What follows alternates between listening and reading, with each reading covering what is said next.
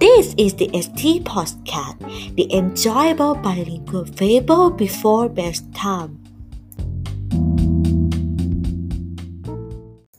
สวัสดีค่ะ ดิฉันนางสาวสุปิยาทายแกง และคุณกำลังฟัง Good and Cool Fable Podcast นิทานสองภาษาแสนสนุกที่ได้ทั้งความรู้และความเพลิดเพลินก่อนนอน กลับมาพบกันอีกครั้งแล้วนะคะ คุณผู้ฟังเวลาผ่านมาไวมาก แป๊บๆถึงตอนสุดท้ายของซีรีส์นิทานชุดกุ๋งกิ๋งรัก แล้วเพื่อไม่ให้เป็นการเสียเวลาสำหรับ episode สุดท้ายนี้ เสนอตอน กุ๋งกิ๋ง Loves Books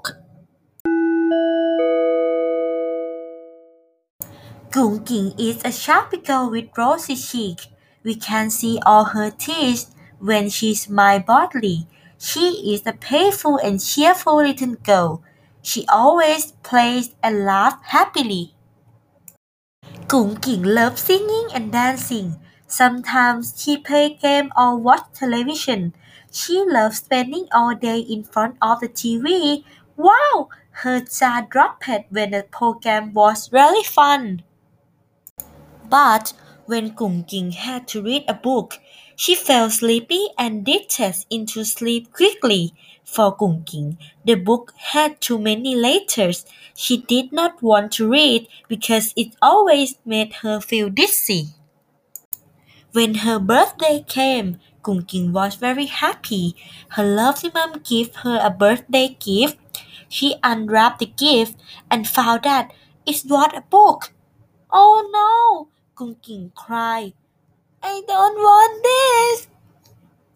Mom said, The book is fun, my dear. But Gung Ging acted like she didn't hear her say. That night, she saw a giant book in her dream. Later in the book shed her. She screamed and quickly ran away.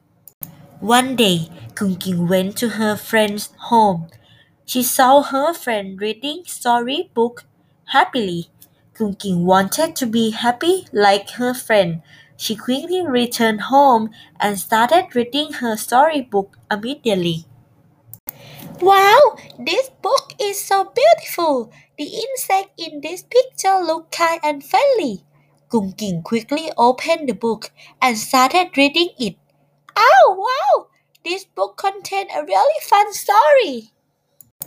Gung Ging now spent all day reading book. Fun story in the books make her sleep happily. In her dreams, many animals, prince and princess were her friends. They got together and played joyfully. Mom invited Gung King to buy new books. Upon hearing that, Gung King smiled cheerfully. A bookstore has a variety of storybooks to choose. These books have beautiful pictures and have fun story.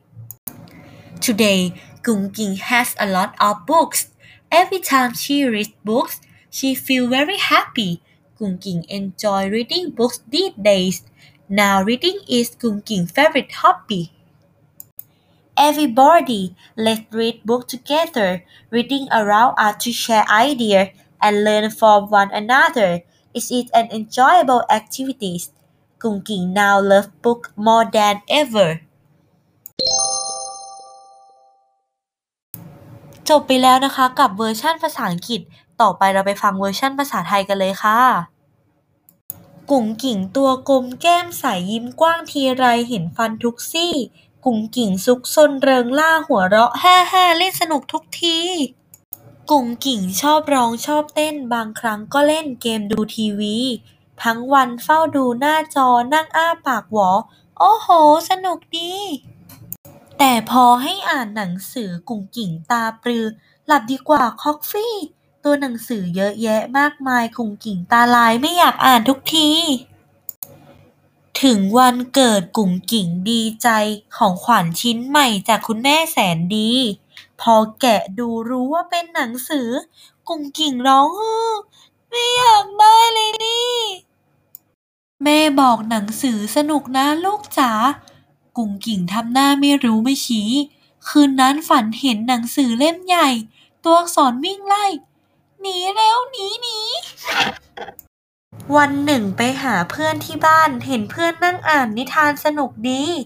กุ่งกิ่งชอบอกชอบใจกลับบ้านเร็วไวอ่านนิทานทันที โอ้โห หนังสือแสนสวยมีรูปสัตว์ด้วยเหล่าแมลงใจดี